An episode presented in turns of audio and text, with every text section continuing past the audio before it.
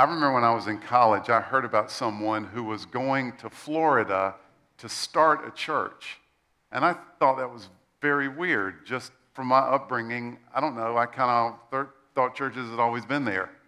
I didn't realize that I would get the opportunity to do that one day. And a little over 21 years ago, we had the opportunity to do that here to uh, start a church from scratch with a group of people. And it was exciting and fun and awesome. And that church turned into uh, Gateway Community Church. Very early on in that process, just months into it, Jabin and his wife uh, joined us as part of the just crew that was really trying to kick Gateway off. One of the fun things about starting a church is you kind of get to make up the rules. So um, we thought about what we believed that God wanted us to do, and we knew that it was going to be about connection. And so we decided to organize our church government of it congregationally. And there are different ways of organizing churches. The Bible doesn't give us a constitution for this is what churches are, how churches are supposed to make decisions. I mean, it gives us some hints, but there's a lot of latitude. One method of organizing a church is congregational. And, and in a congregational model, what that means is the church is ours. I had a little kid this week that's part of our after school program with Gateway Village Children's Center. We have a, a preschool and an after school program here during the week. And he asked me a question about my church. And I said, You know, it's not my church. It belongs to all of us. And he looked at me thoroughly confused. But anyway, the church is out. It really is ours. And we make decisions about the church. And that, that means for significant decisions, we actually take a vote at Gateway. All in, all not. Several years ago, we owned this piece of property. Some of you have heard that story. We were going to sell off a little bit of it and take out a loan and try to build this beautiful building over here, all in favor. And it was literally a church vote. Along with that congregational model, we also noticed that the scripture often talks about a group of people who kind of give oversight and spiritual direction and service and kind of a governorship to the church overall, and often they're called elders. So we organized our church so that we would be both a congregational model, but we would also have elders who organized and helped and assisted, led, gave oversight, spiritual oversight, even financial oversight we have a group of elders that do that, and it's a wonderful uh, group of people that meets with me once a month, prays for you all.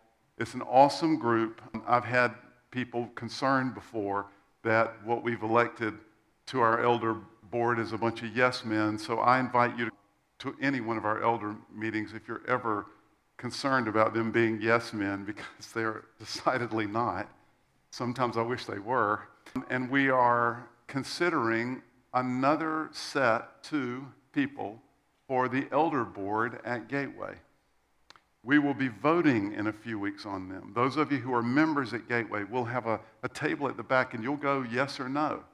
And our Constitution reads if 75% of us don't vote yes, then this person is not affirmed. So at least 75% have to vote yes. One of those people that we're putting forward for eldership is Jabin Bell.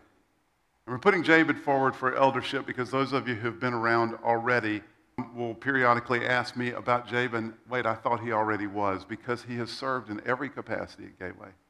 He has led in every capacity at Gateway.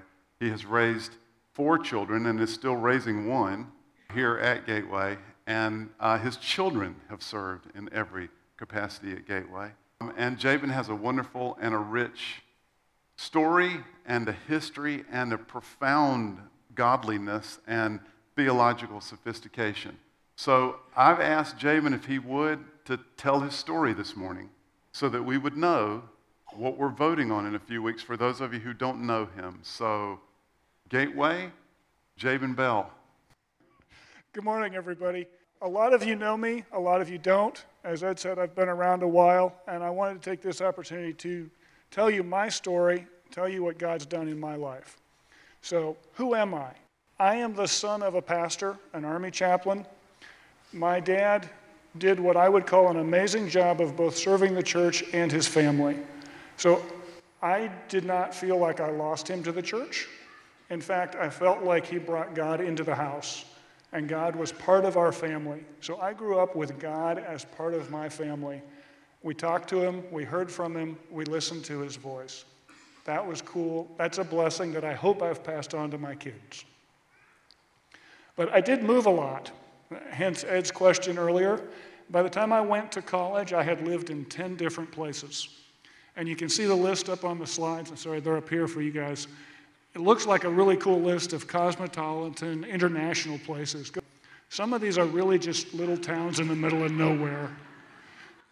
In any case, by the time I went off to college, I had a good conversation starter. I could go at least 10 minutes before I ran out of things to say in any conversation. I went off to college at MIT up in Boston, and I left South Carolina. I moved in there, lived in that room for two weeks, and moved to college.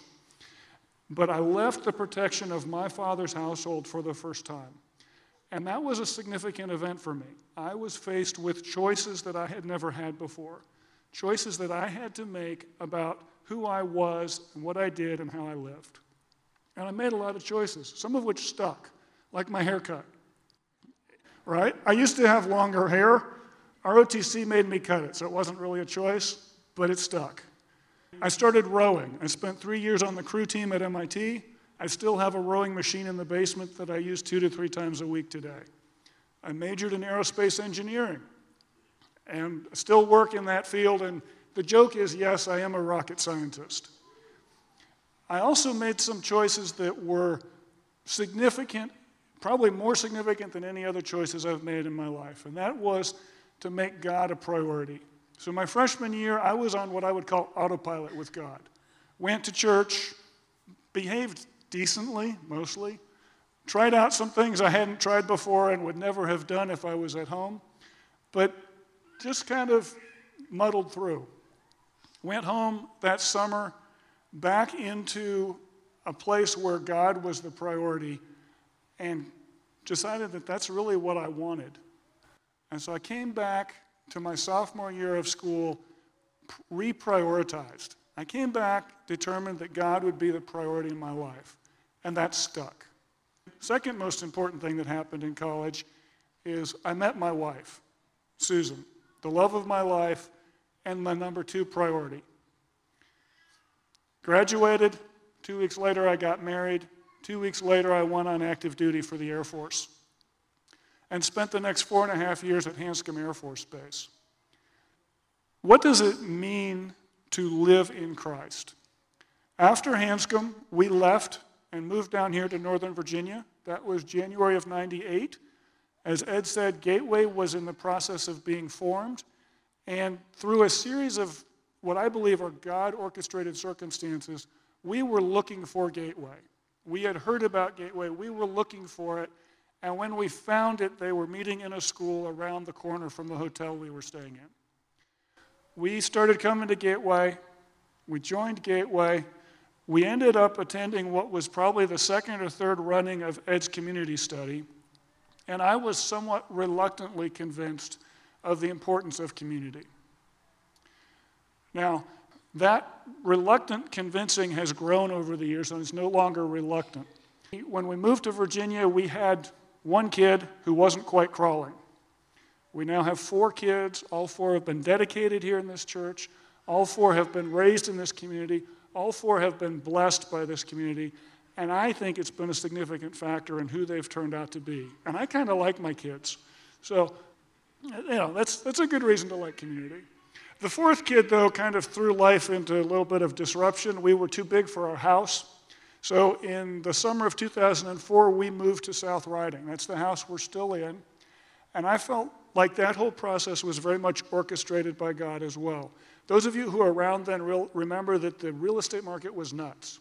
Houses were selling like that. In fact, we sold our house the afternoon we listed it when we were leaving Centreville.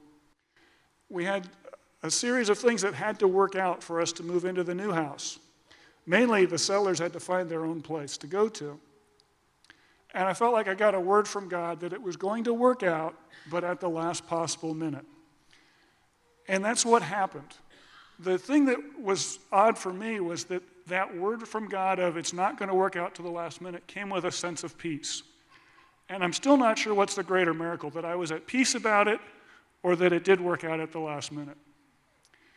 We moved into this new place in South Riding, new to us anyway, and it was a little empty. We kind of rattled around. It was much bigger than our old place, but we filled it up furniture, stuff, people over time.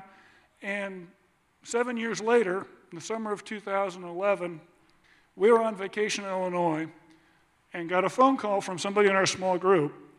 She basically said, uh, You may not want to come home.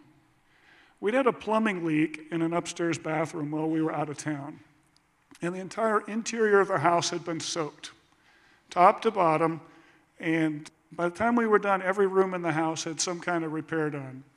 And the, the first floor was basically gutted to the studs. So I came back to that mess. They hadn't started cleaning it up yet, or they were in process. And I remember walking around the house looking at all of our stuff that was mostly destroyed and was pleasantly surprised to find out that it was just stuff. And I didn't really care. All I really cared about was where am I going to keep the family? Where are we going to live? How's everybody going to get taken care of? And God provided, partly through Gateway. The same gal who called us, one of her neighbors, ended up moving unexpectedly. And so we were able to rent a townhouse month to month in South Riding with pets and walking distance from the elementary school my kids needed to be at. God's good. He took care of us. The next one's the big one, really big. Remember how I told you my second priority in this world? Susan? June of 2016, I was in Denver on a business trip.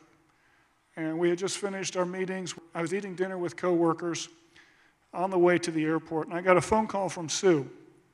She'd been feeling somewhat poorly, had gone in for a CAT scan, and as she left the CAT scan, they said, Go down the hall to urgent care. She got to urgent care, and they said, We're calling 911 and sending you to the emergency room. And so she called me at dinner to say, They're sending me to the emergency room because I have an aortic aneurysm. Later that afternoon, evening, I'm now at the airport waiting for my flight, talking to Sue again She's now in the emergency room, and she informs me that she's going in for emergency open heart surgery the next day. That was the longest flight I have ever had back from Denver. I spent the three hours looking out the window, tears down my cheeks, crying out to God. And oddly enough, I wasn't really concerned he was going to take her away. I didn't think that's what he was up to. But just the thought that I might lose her hurt terribly and tremendously. And my cry to God was, I give her to you. She is my greatest treasure, and I give her to you. I don't think you're going to take her, but I give her to you. And if you do take her, you've got to carry me through because I can't do this on my own. The next afternoon, in the waiting room, as I'm waiting for her to come out of surgery, and by the way, it was a six hour surgery, God did something for me unexpected, amazing, and really powerful. The entire time I was in that waiting room, I was never alone. The men of Gateway showed up. I don't think they planned it, I don't think they organized it. But in twos and threes, the men of Gateway showed up. I was never alone in that waiting room. That's not something I would ever have asked for, but God provided. So you see, community, it's important.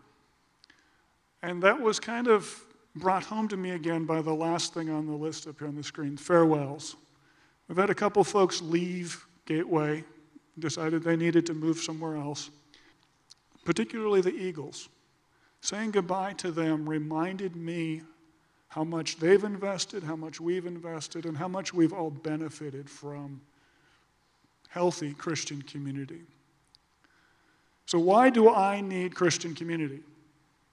I'd like to tell you I don't, but I have been convinced I do. I need it because of my weaknesses. Because of my fear, I'm afraid of what others will think, I'm afraid of failing. Because of my inherent laziness, and because of the siren call of sin. For me, that takes the form of lust and the temptation to look at things I really shouldn't be looking at. But I need Christ's body to counter that. I need the support that generates trust and confidence. I need the encouragement to keep moving, to keep doing things that need to be done. I need the accountability that comes from being known, the accountability to do what needs to be done and not do what I shouldn't do, and the forgiveness that's there when I fail, that banishes the shame. So, I said yes when I was asked about being an elder. I said yes because I want to extend this healthy Christian community to you, to more people, so that others can join in and participate.